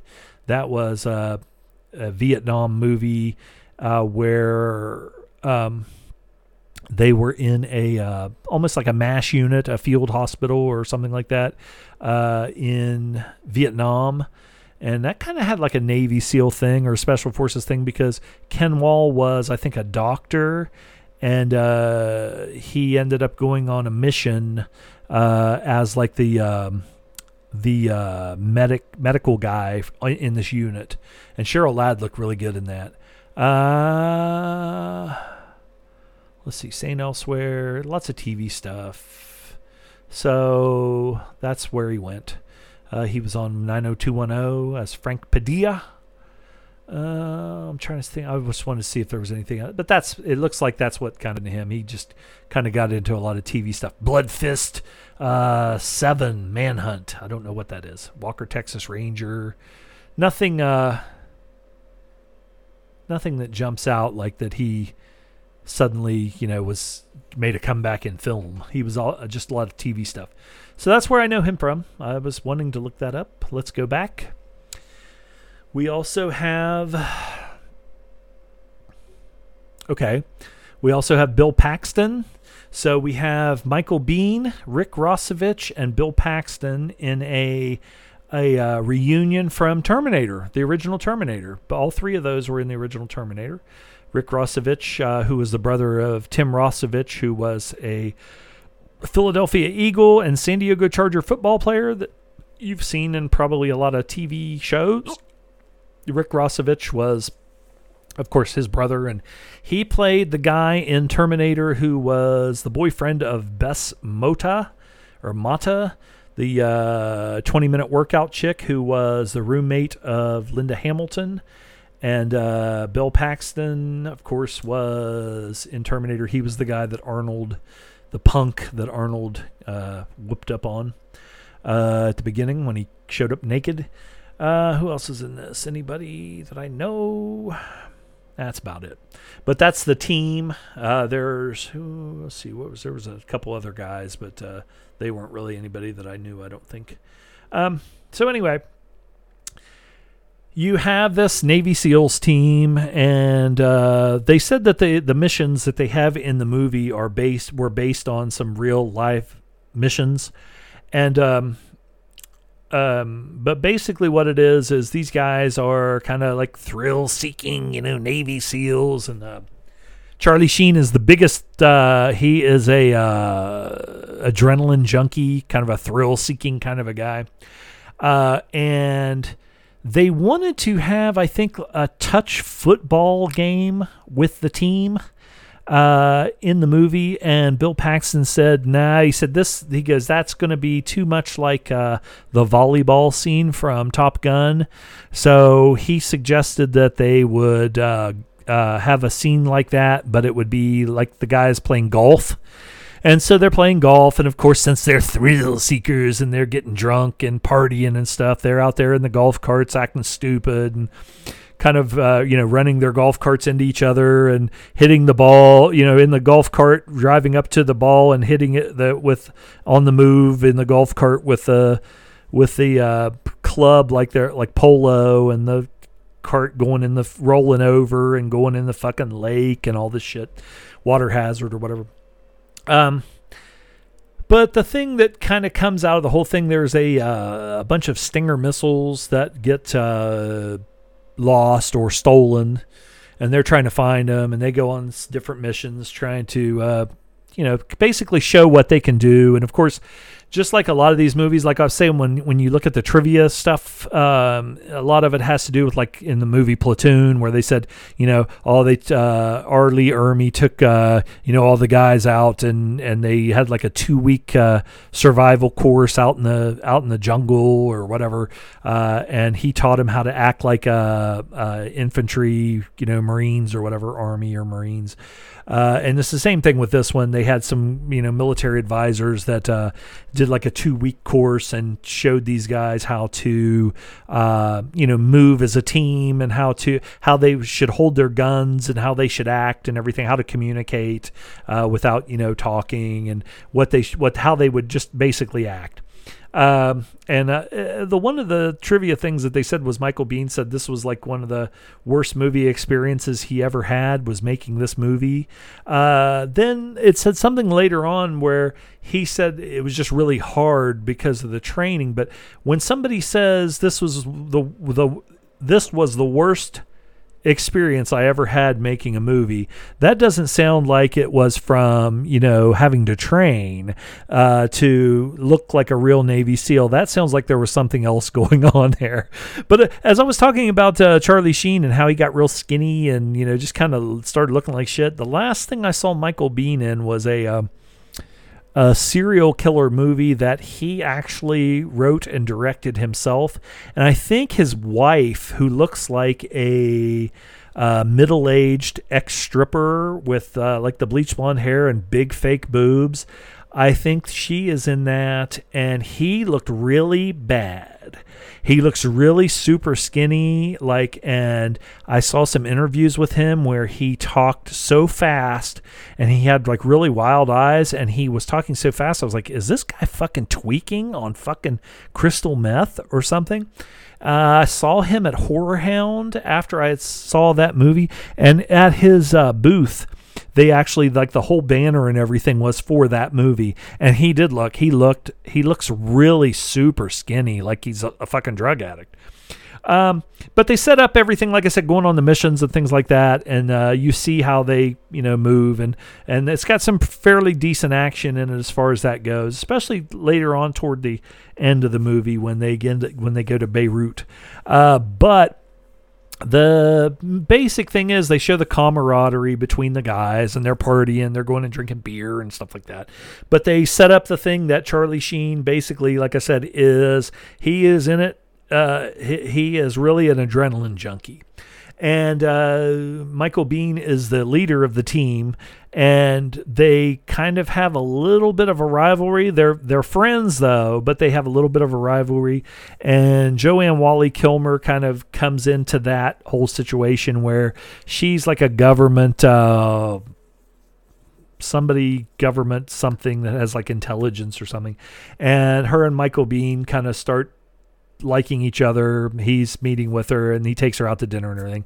Charlie Sheen, of course, they have like this bro thing, you know, it's like cock blocking. Uh, uh, Charlie Sheen kind of sets up something where he kind of like cock blocks him and everything. But basically, what happens is Charlie Sheen, you know, Michael Biehn uh, tells him it's almost like the movie SWAT where uh, Colin Farrell and uh, Jeremy Renner's on the same SWAT team and they go into a place where there's hostages. And Jeremy Renner is the kind of guy that will take the chances. Uh, and there's two, but it'll work out for him because he'll kill the guy and the hostage is saved. And then later on, after he does that a couple times, and they're like, "God damn it, I told you not." Well, yeah, but yeah, but check it out how it worked out. Woo! But then, like, say maybe then after they set that up, that whole situation and how it's going to be, that he does it one too many times and the hostage gets killed and then he feels like shit and they kick him off the team or whatever. So it's sort of something like that kind of going on where uh, Michael Biehn actually ends up having to tell Charlie Sheen, hey, fucker, you know, uh, he's told him over and over and over, you're taking too many chances, you're doing shit, you're, you're putting the team in jeopardy, blah, blah, blah, blah, blah, blah, blah. And so it kind of goes along like that, which is, it's kind of a, you know, cool storyline to follow along. The movie's not that long; it's only about an hour and a half long, but um, like I said, you got some good action. Uh, I like the cast, uh, uh, the guys on the team. Like I said, you have you have about four four or five kind of guys that you've seen before and everything. It's not a great movie. It, it on uh, IMDb it only rates like average, like or a little just a little bit above average, five point six. I think it was a little bit better than that. But like I said, the first time I saw it, I hated it. I was like, this is stupid. They're just trying to make Top Gun, you know, like a Top Gun movie. It was so obvious. But this time, I you know kind of just went with it, and uh, and I actually kind of enjoyed it a lot more. Burp. Dig it. Okay, let's see where we're sitting on time. We've got about a half hour to go. Let's talk about another movie. Ooh, baby, baby. Ooh. Okay, I watched uh, Diabol- Diabolique. Les Diabolique. Uh, from 1955. I finally caught up to this one. Uh, it is on. Uh, I think it's on YouTube, but it is also on Prime, I believe. Um, of course, it's subtitled and everything. Uh, this is a, a, uh, you know classic movie. I had never seen it before. I know that they made a uh, remake of it I want to look that one up because I might watch it. I'm I'm sure it will. It'll suck to watch. Uh, because it's going to be probably the cocksucker. okay, I've said this a million times uh, since I started restarted redoing the podcast, and I'm going to get a new computer. Honestly, after the last podcast, the one I did with Sorbo, uh, I actually got on Amazon and started looking, and I didn't pull the trigger on anything, uh, but uh, I'm definitely looking because every time when I get done recording and um, and I hit like pause or whatever on my uh, recording app, the goddamn thing fucking locks up, and I think I'm gonna lose everything, and I just have to wait and wait and wait, and then finally Control Alt Delete and bring up the Task Manager, and then that doesn't do anything. Some, sometimes if I let it sit for a long time, it'll work its way out, but uh, eventually I have to click the X up in the corner, and then it'll actually say if you close this, you'll lose your, you, you know, you may lose all your stuff and everything, but that gets it out of the the fucking loop or whatever the fuck it's in. Okay, let's see the orig or the. Uh, well, let's let's talk about the original first, and then I'll go over to the other one. Um, I thought this was really good. This was directed by Henri uh, Georges uh, Clouzot and uh, written by Pierre Boulud, uh, Boulud and uh, Thomas Norjach. Norjach. it stars uh, Simone uh, who I love. I've seen her in like uh, lots of things. Uh, she's really good. Vera Clouzot, uh, who I don't know how she is. She is. She has to be related to uh, uh, Henri Georges Clouzot uh, and uh, Paul Meurisse. Um, but anyway, great cast. Um, I didn't. I kind of just had a sort of a uh,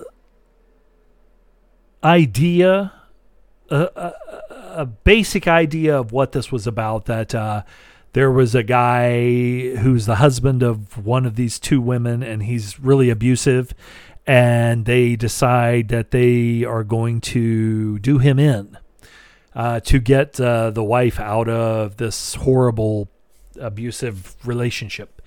Uh, but that's all I knew of the whole thing, and uh, I just and again I knew I that this was a classic. I think it is a um, um, Criterion, yeah, Criterion movie. Uh, there, there's lots of Criterion movies that were on YouTube uh, the re- the older classic movies. Uh, I'm trying to think of some other ones that I saw in there, but the, but I've I've seen full movie and they're you know look really good and everything. You know, a, a good uh, uh, um, copy of them.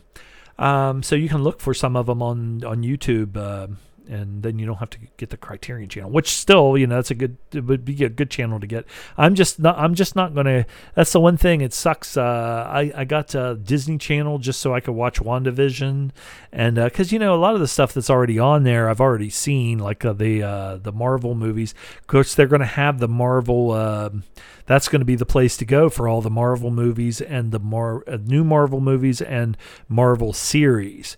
And uh, I'm sure they're going to do other stuff too. So I might keep it. But like I, I watched WandaVision and now I'm like, man, do I really want to keep that? Because, oh, and uh, uh, they have. Um, the Mandalorian is on there, and I've watched again, like I said in the last episode, you know, uh, several, uh, about three um, uh, episodes of that, and I need to get back to that. There's so much stuff that I forget that I that I have, or I, I you know.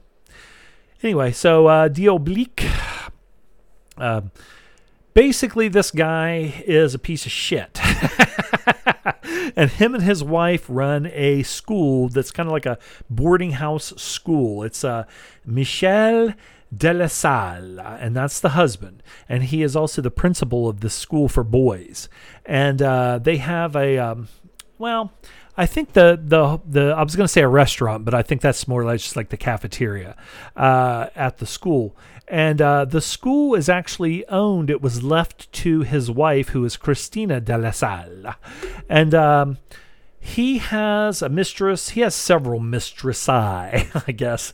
Uh, and um, Simone uh, Signoret. She was in what was the, the the movies that I liked her in were um, uh, the one about the uh, World War II, the French Resistance, which was Army of Shadows. I really liked her in that. Uh, Deadly Affair. That was a Jean Le movie where it basically is a George Smiley movie. It's George Smiley in the book, but they changed the name and it's um, um, what's his face? Oh god damn it. James Mason is he's playing the part of George Smiley, but they changed his name to Charles Dobbs. That's a good movie. If you guys haven't seen um, uh, The Deadly Affair, uh, from in uh, it's 1967, The Deadly Affair. Uh, it's directed by Sidney Lumet too, so that's something you want to check out. It stars uh, James Mason, Maximilian Schell, uh, Harry Andrews is also in that. Roy Kinnear, uh, Lynn Redgrave. Uh, what's the guy that played? Uh, um, he played uh, the bad guy in Spy Who Came In From the Cold. Munt. oh shit! I'm never gonna find it now, and I don't want to get too far off into this because I got the other shit to talk about. Uh, but I, lo- I love her. She's a great actress. Uh, just awesome um, was there anything else that I saw her? I know that she popped up in like several things that I've watched, and I'm like, oh shit, there she is again. Um, but anyway, let's get out of that. Um, she's really good. She plays. Uh, she is the husband's mistress at one time, and then uh, things go awry there, and um, she knows what a fucking bastard he is. So she meets up with the uh, the wife, and obviously she knows what a bastard he is and they start uh, talking and become friends. And uh, that's one thing I was wondering in this. Of course, it's a French movie, so they're going to go a little bit further, especially for the time, uh, than um, other you know, say like in America. Well, now I would say that they're in in American movies and say like 1955, they might have um, a a relationship that could be if you if you they would bury it far enough under that they would be friends but um, if you were in the know at the time or if you read into or uh, things uh, you might find that or say read the uh, the book that it's based on or something like that that the people uh, were gay lovers or lesbian lovers, or there may be a um, there was a uh, oh um, I'm trying to think what the movie was where the there were two sisters and I think they had had a, a, a, lesbian experience, incestuous lesbian experience. Um, that was, and then they the the one they, they kind of ended up uh, the one hated the other the old the young one ended up she she really hated the older one uh, and the older one was like why do you hate me? Da, da, da, and everything and uh, um, but uh, oh what the fuck um, hang on. I gotta look something up. Um, Google I gotta I gotta bring up my Google which will probably breathe too much shit for the computer. Um, it was.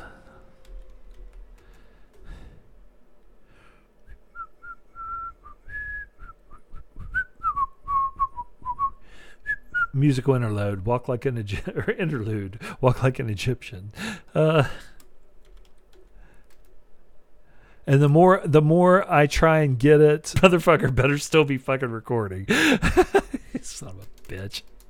Time to get a new computer, plop some down, and just get some fucking piece of shit. It doesn't have to be anything. I don't save anything on there. It doesn't have to be anything uh, elaborate. And then you know what gets me is like, and I've said this before a million times. Uh, as soon as I fucking start looking the son of a bitch up, I see who the well, I, I I I I think of what I'm looking for before I even see it. It was a, a Ingmar Bergman movie, and I can't remember what the is it. The Silence.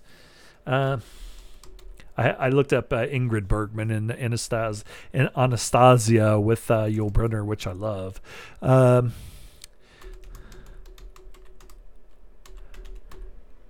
I think it's the silence. I have it right in there on my shelf. I can go pick it up in like two seconds. Um, um, on VHS. Uh, but what I was saying was, you know, like I said, I, I, I didn't look this up. Uh, I, I started looking up that Navy SEAL shit, and um, and I was like, okay, I'm not to look up all this trivia, but I wasn't sure if uh, the uh, mistress and the wife were en- uh, were en- ended up supposedly being lovers. I think they were. The silence Hello, darkness, my old friend. Ingrid Thulin is in that. I like her a lot too. She's really good. Uh, beautiful lady. I liked her in that uh, Zandy's Bride with Gene Hackman, and there was some other stuff she was in. I again, I don't want to get off track here. Um, are on a night train journey back home, and again, I think that this was uh, what I'm. What I was trying to say is is. Um, that a lot of times in foreign movies, if there was, say, incest or if there is gay, uh, lesbian, or even um, a um, menage a trois kind of a relationship, in French movies or in, especially in French movies, but I think probably in Italian cinema, maybe German. I'm not sure. Uh, at at the time in the in the uh, mid 50s, early 60s, uh, they were going to be more um, freewheeling with the idea and putting it out there on screen. Whereas in America, uh, they would have the, a writer like say I don't know if it was like oh not Truman Capote, but. Uh, um, Oh, he was the guy that fucking always got in a fight with. Uh, he was friends with the Kennedys. Uh,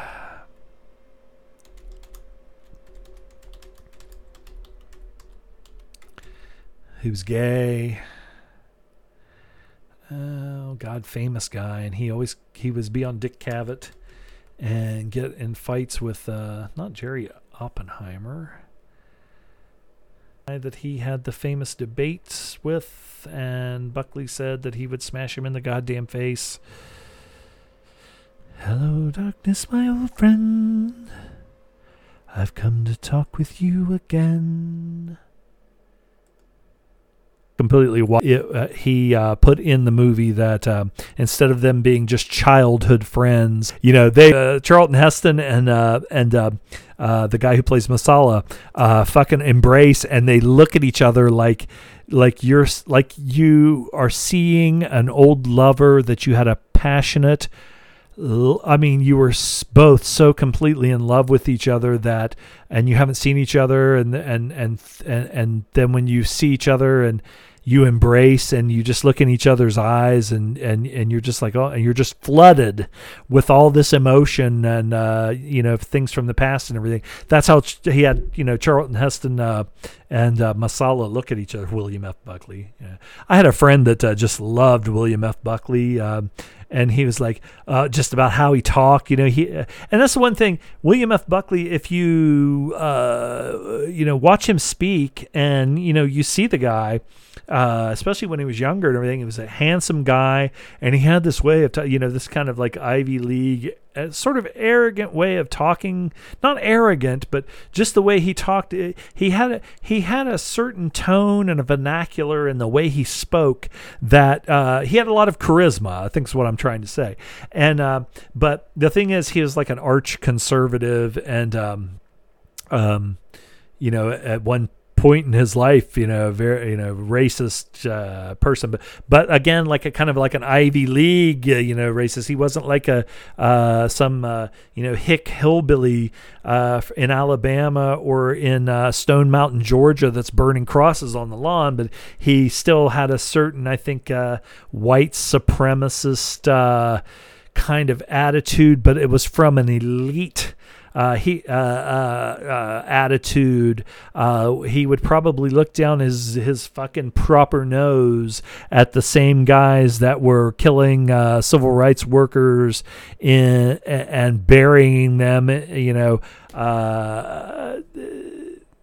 but for the reason of um, class he, he it's like today where uh, these rich uh, uh, right wing uh, fascist right wing assholes you know uh, but if if you ask this those uh, Buckley and some of those guys to to have one of those uh, have uh, uh, several of those guys come up in their flannel shirt. I thought it was done fucking really well.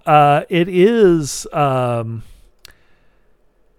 sort of a, uh, it's a drama, it's a mystery, it's a crime movie, but it's also almost like a. Um, did I just lose everything? It doesn't matter because we're about to finish up, but I did see everything crashed. I, I mean, I'm still recording, but my uh, Microsoft Edge, I had everything brought up on that, my IMDb and everything, and it all just fucking crashed. But um, I don't need it anyway. I just wanted to look up the new uh. Uh, but it still it had some horror elements too um, as you're going as i was going along especially as it just built and built and built after they do first of all the husband or the principal uh, the abuser the abusive husband is such a piece of shit I mean, even in public, uh, uh, they're having dinner and there's all these people in this place and eating, and even at their table, it's him, it's uh, his wife, and these other his wife. I mean, he doesn't hit her or anything at the table, but like she's eating and uh, she it's like fish or something like that, and she says something like she doesn't like fish, uh, and he makes her eat it. He he browbeats her uh, and dominates her into eating this fish that she doesn't like, and she can barely swallow it, and he's just like swallow it you're embarrassing me like you know you're embarrassing me swallow your fucking food you know? And it's just so like i mean it's like oh my god i would want to fu- I, I i'm just watching the movie and i want to kill this motherfucker. I'm like cut to an, another scene so you know something happened and you know i don't you know you don't i don't know you know if there's uh, insinuating rape but definitely abuse of some kind pro, you know uh, uh, physical abuse. Uh, he hits her you know sometimes slaps her and stuff like that. Mental abuse physical abuse, just treats her like shit. But again, she's the one that owns the. Uh, that's why, even though he's an abusive piece of shit, uh, he wants to stay with her and keep her around and dominate her because she's the one that actually has the money. I mean, even if uh, he did, say he doesn't want to uh, after something, if something happens to her, he doesn't want to uh, run that school. Uh, he could sell the building, he could sell all the property and everything, and or continue doing it. And you know, but anyway. Uh, I thought this was re- done really well. The two women together uh, and what they're going through, and then um, they're scheming and planning and when uh, there's the uh, uh, the event that happens, and then it almost becomes like a psychological horror movie. And I really like that because I was on the edge of my seat myself and I'm thinking, what the fuck is going on here? How are they going to pull this out? How something, you know, what is what's up with this? And there were parts of it that almost reminded me of Repulsion where of course in Repulsion you knew that uh, the the woman in that movie was coming undone. It was you know she was losing her mind, and but you sort of start feeling that type of thing in this, and you're like, holy shit, you know what the fuck. Uh, but again. I really enjoyed this. I'm glad I finally, uh, uh, you know, marked this off of my um, my uh, wall of shame. Um, uh, this is uh, one of those ones. I was thinking about this uh, yesterday when I was watching this. Uh, you know, it's of course it's all subtitled, and a lot of times when I'm watching a movie, uh, social media or whatever, YouTube and everything else, a lot of times if I'm watching, say, a movie that I've seen before, um, or something that I can, you know, you don't have to. I I was watching. Uh, okay, now this is subtitled, so you had to pay attention to, wa- to watch this, and and it it drew me in so much that and that I was uh, absorbed in the storyline. I wanted to see what was going on, but also the acting. I want I wanted to I w- uh, I liked watching and uh, the performances and everything. I wanted to pay attention. Uh, again, this is not the same type type of thing. It, it is in a way, but you know, I I was watching um, that uh, anime. Um, series that I've been watching, Baki, and um, it's uh, just a shitload of action. There's a lot of uh, funny stuff in it, uh, outrageous uh, uh, like gore and action. It's the same with the the um, the Berserk movies, the animated Berserk movies. Uh, the action is so good, and um, you know I, I, I di- didn't want to look down. I wanted to pay attention to the screen. So I guess maybe that also even almost says something about how good the movie is. If the movie is really good, uh, you want to put the goddamn iPad down and watch the fucking movie. If the movie is something that's you know kind of average or like some, I watched. Um, I started watching. Uh, it was a Made for Crap. Um, I can't even remember what it's called. I just because I, I, didn't watch. I only watched like maybe 15 minutes of it, and I switched over and started watching Diabolique. Um, but it wasn't very good. It had the guy again. Somebody said something about oh, it's the guy that played the Hobbit uh, or in the Hobbit movies. Um, he's in it, and uh, Danny Glover. You know, they're they're not the main guys. There's a younger guy that's like a special forces guy or something like that. But like I said, it, I could tell as soon as it started up, it, it looked like it was done with a handheld, uh, you know, uh, you know, video cam- high def video camera or something like that. So I was like, okay, this is this is kind of a low budget movie or whatever, not that good. Um, but something like that, you know, God, I don't, you know, I'm sitting there with my iPad looking, you know, I'll come across a YouTube video, pause the movie, and start watching the YouTube video, you know. And uh, so anyway. Um, those are the ones. Like I said, I, I think I'm an hour and 45 in here, and uh, I just want to talk basically about those two movies, uh, the ones that I just watched. I do want to click over here while I got like about 15 minutes left and uh, and uh, look at this uh, remake. Uh, again, this movie, uh, Oblique, uh, or Les Diaboliques, uh, I thought was excellent. I really liked it. It was uh, almost like a sort of like an Alfred Hitchcock movie almost. Uh, uh, there's one scene in it, or actually, there's a couple of scenes in it uh, that I, I, knew from, I think, somebody either making a comment about, oh my God, that one scene. It just like my mom said when she saw Cape Fear, the original Cape Fear in the theater when she was a kid, uh, that when Robert Mitchum came up out of the water and, and uh, grabbed Gregory Peck in the like chokehold she goes, "Oh my God!" She goes, "I jumped." She goes, "It scared the shit out of me." And there's a scene in this that is a, a famous scene, and I think I either. I think I just heard somebody say something about, "Oh my God, uh, that such and such scene in this movie just fucking scared the shit out of me or creeped me out or something like that. So, but uh, I knew exactly what it was when I saw it because I was like, God damn, that is a fucking good scene, good shot. Um, okay, let's look at see the um, remake here.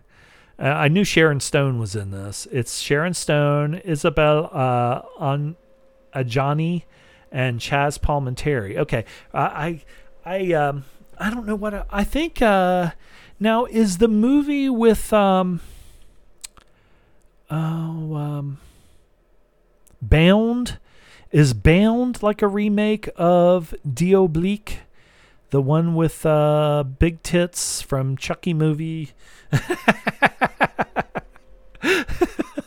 and uh, the chick with the mouth, uh, the sexy mouth, and uh, I think that was Joey Pants, wasn't it?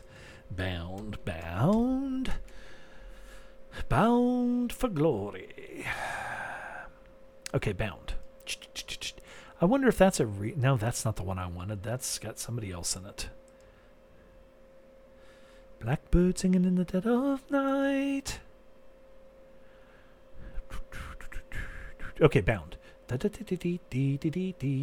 Okay, yes, Joey Payne. I thought he was in the remake of Diabolique, but I got him mixed up. Uh, that was Chaz. I think I saw this one a long time ago, one time, and the only reason I watched it was for the uh, hot lesbian stuff. And then I was like, you know, it's kind of like when you're watching a movie and you think, oh, you know, when you're younger and you think, oh, I'm going to watch this, this, These two chicks are. It's like Black Swan. I remember uh, uh Large William telling me, oh, Mila Kunis and uh, and uh, Natalie Portman get it on in that movie. And uh, uh, Mila Kunis has her mouth on Natalie Portman's fucking pussy, and there's no way they could have faked that, faked that, and everything. And so like I gotta watch that, but you know, you, it, uh, uh, of course that that was a good scene, but you know, it's not if you're gonna, you know, you well just watch a fucking porno movie uh, because if you're only seeing like a uh, like a not uh, 30 seconds in a in a movie that's way more complex. The same thing with Bound, I think. I don't remember that much about it, but. Um, tough ex-con Corky, that is Gina Gershon, and her lover Violet, that is Big Titty Jennifer Tilly, uh, concoct a scheme to steal millions of stashed mob money and pin the blame on. Okay, so it's not the same story. I thought maybe it was that these two chicks, blah blah blah blah blah. Okay, but the remake is Sharon Stone, Isabel, Isabel Adjani, and Chaz Palminteri, a wife and mistress of a sadistic dean of an exclusive. Okay, eh, I'm sure it's the exact same story. Um, the one thing I wanted to look up is were they supposed to be lesbian lovers or did they just bond on the fact that they were with this, both had been with this shithead and he abused them. Diabolique, motherfucker. Dio, dia, bolica, motherfucker. Oh, shit. Partner? Bedazzled. You know, I haven't seen the original Bedazzled with Raquel Welch. Uh, but I liked uh, what's her name in. Uh, I liked the remake with uh, Fatso Mummy Guy, who became Fatso Mummy Guy. He wasn't fat then.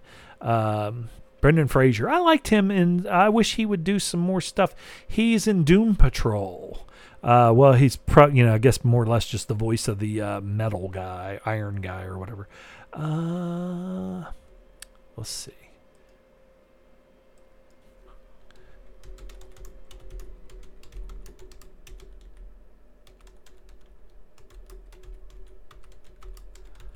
I should be making noise.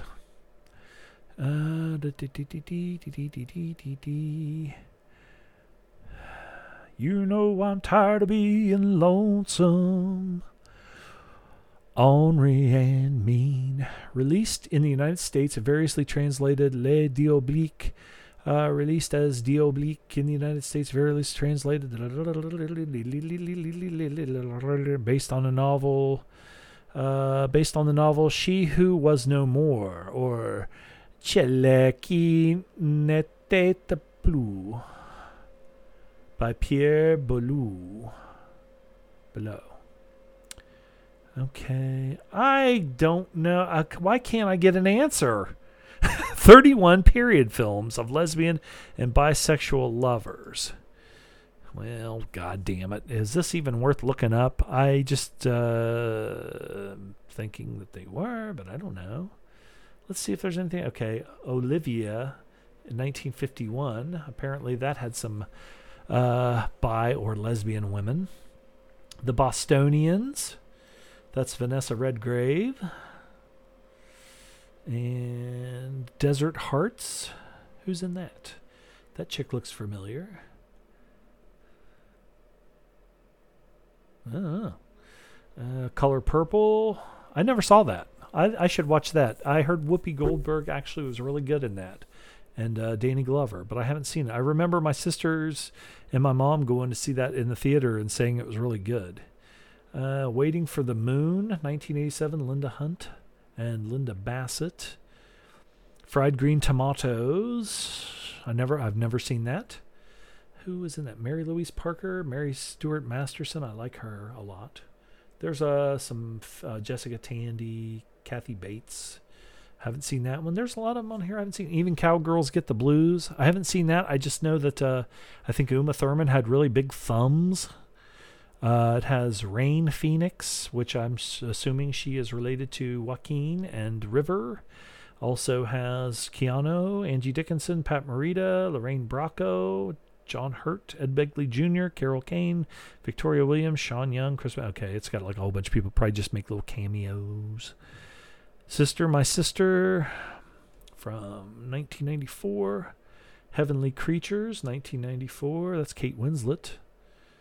Uh, Amy and Jagu- Jaguar, 1999. I don't know who that is or what that is. Uh, let's see. Tipping the Velvet. It's a BBC movie, I think. A lesbian novel. Hmm. Might have to look some of these up. Fingersmith from 2005. The World Unseen, 2007. Secret Diaries of Anne Lister. Reaching the Moon. I don't think I'm getting any closer to what I'm looking for. Uh, Violet, 2014. Bessie, 2015. The Girl King, 2015. Carol, I like that one a lot. That's Cate Blanchett and Rooney Mara. I thought that was excellent. Uh, Quiet Passion, 2016. That looks like Holly Hunter, but maybe it's not. Cynthia Nixon, she was in uh, what you call it, Sex and the City. The Handmaiden, I've heard of that, but I haven't seen it. 2016. That's Park Chan Wook. So that'd probably be pretty good to watch. I like Park Chan Wook. Uh, Battle of the Sexes. That's the one about uh, Billie Jean King playing Bobby Riggs in the uh, tennis uh, Battle of the Sexes. So that'd probably be pretty good. Lizzie from 2018. Don't know that one. Colette from 2018. That has what's her face in it. I recognize her. Keira Knightley. The Favorite 2018. Let's get down here. How much time do I have left? Biatch. I got five minutes. I got to find out if they were lesbian lovers. Vita and Virginia 2019. Oh, motherfucker. Portrait of Lady Fire. Because I have to quit at uh, two hours or it won't uh, upload correctly. Anything over that, it seems like it fucking doesn't want to work. Oh, lordy. Okay. Uh, God damn it, I went through that whole fucking list for no fucking reason. Some bitch. Maybe I missed something. Maybe it was obvious that they weren't or that they were. Okay. Let's see. Did you know? Uh, Johnny Hallyday. Was he in that? Gabriella.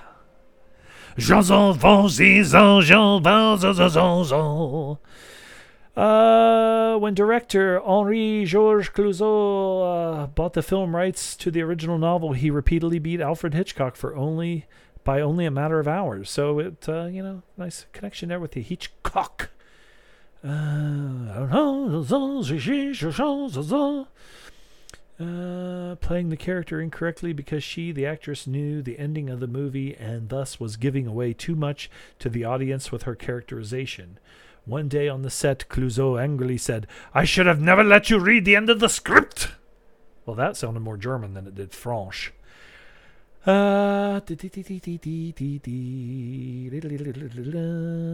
film gained notoriety five years later when Vera Clouzot died suddenly of a heart attack at age 46. Jesus. Her character, oh, yeah, that's true. In the movie, She that is weird. Okay, in reality, Simone Sin- Signoret did not know how to drive. Hence the reason why. Ver- okay, because she told her in the movie, she goes, "You don't know how to drive," but she really did know. Okay, the film skips the lesbian relationship between the two women that exist in the novel. See, Doctor Zom's not fucking stupid. I may be a fucking country boy, but I ain't dumb. Hey, I found out fucking what I wanted to find out. I just suspected, you know, that uh, you know they were close. oh, very close. Uh, what do you think of Sharon Stone? Let's hear some. I want to hear on the um, on the group. Uh, if anybody listens to this, give me your um, give me your opinion of Sharon Stone as an actress. Is she a good actress? Is she a great actress? Is she a poor actress? Uh, do you think she's hot? Did you think she was you know, like hot when she was you know? What's your favorite Sharon Stone movie? Um, or do you think that she kind of uh, got by on being a hot chick in and in a movie uh, in Basic Instinct, the movie that she was you know kind of blew her up you know huge, uh, that she was just a chick that took a role that a lot of women wouldn't have taken because it was so risque and showed some nudity and sexual stuff that uh, a, a lot of famous actresses probably wouldn't have done.